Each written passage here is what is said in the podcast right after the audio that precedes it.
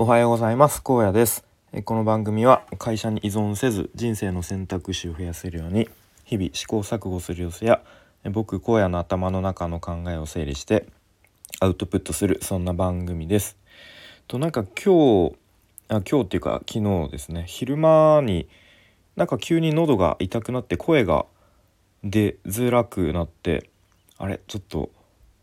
大丈夫かなと思ったんですがまあなんとか徐々に良くなったんですがまだちょっと喉があのなんだイガイガするので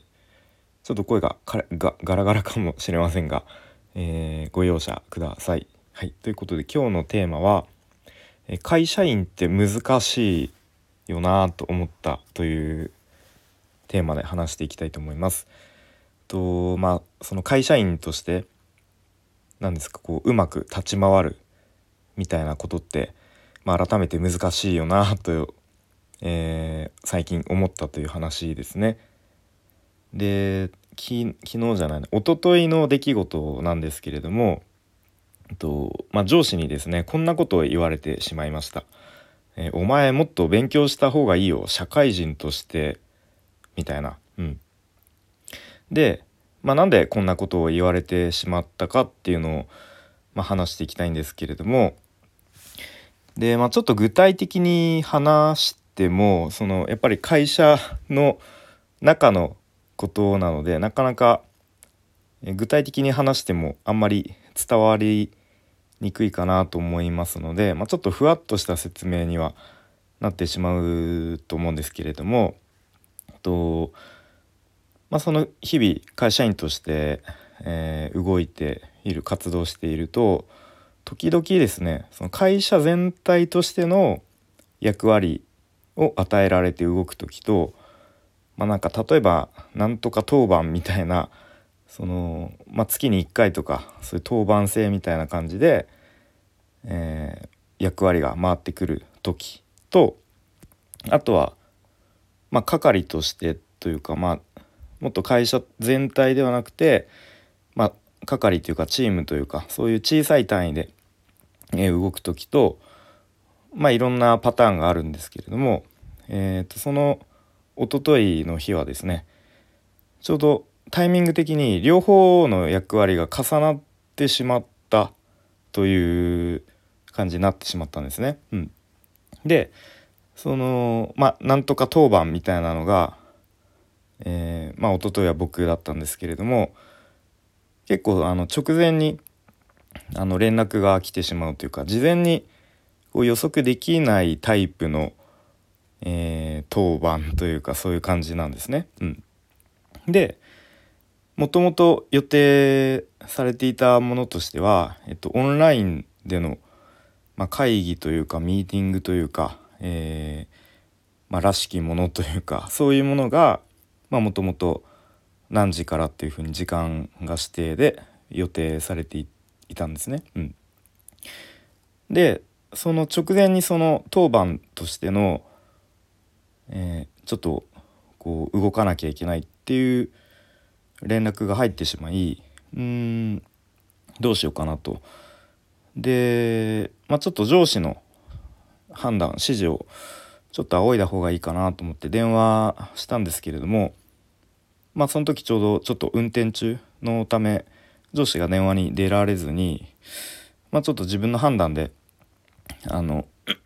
代わりに他のちょっと担当者の方にちょっとこうこうこういう理由でちょっと会議出られないんであの代わりに出てもらうことできますか？っていう感じで、うん、でまあ途中からなら参加できるよってことだったので、まあ、ちょっと最初の、まあ、数まあ、最初10分20分ぐらいは、えー、まあ、不参加というか欠席というかそういう状況になってしまったんですね。うん、という感じの行動をまあ僕のまあその時は自分の判断という感じでしてしまったんですが結果的にそれがあのー、まあ、上司にとってはあまりよろしくない判断だったらしくてで、まあ、その会議終わった後にですねえーとまあ、上司と話すタイミングがありましてでまあさっきまあ、こうこうこういうことがあったよねと。うん、でまあお前会社の当番の方を優先してあの会議すっぽかしたんだろうと。うん、で 僕としてはすっぽかしたというかあの、まあ、ちょっとまるさんに途中から出てもらうっていうことにお願いしましたと。うん、まあでもそれ最初はあの誰もいなかったっていうことだろうと。うん、ってことはまあそういうすっぽかしたっていうことになるんだよと。うん、で、まあ、この会議の通達まあ事前に出てたと思うけどあの誰のハンコが押してあるか分かるかと。うん、でまあまる本部長のハンコを押してあるよなと。うん、ということはそういう大事な会議なんだぞという感じで、まあ、ちょっとこう何ですか、えー、そういうことを言われまして。でまあ僕としてはいやでも、まあ、月に1回ぐらいその会議あるんですがいやでも前の会議も欠席誰もいなかったこととかもあるしいやなんかそんな重要そうな感じじゃなかったじゃんと、うん、その上司自身も「いやこんなくだらない会議やめちゃえばいいのにね」とか 言ってたじゃんあなたもと思ったんですが。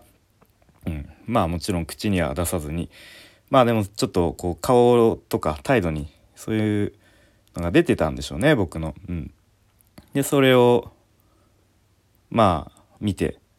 えー、上司がですね「お前もっとちゃんとちゃんと勉強した方がいいよ。社会人として」みたいなことを言われてしまいましたということですね。うん、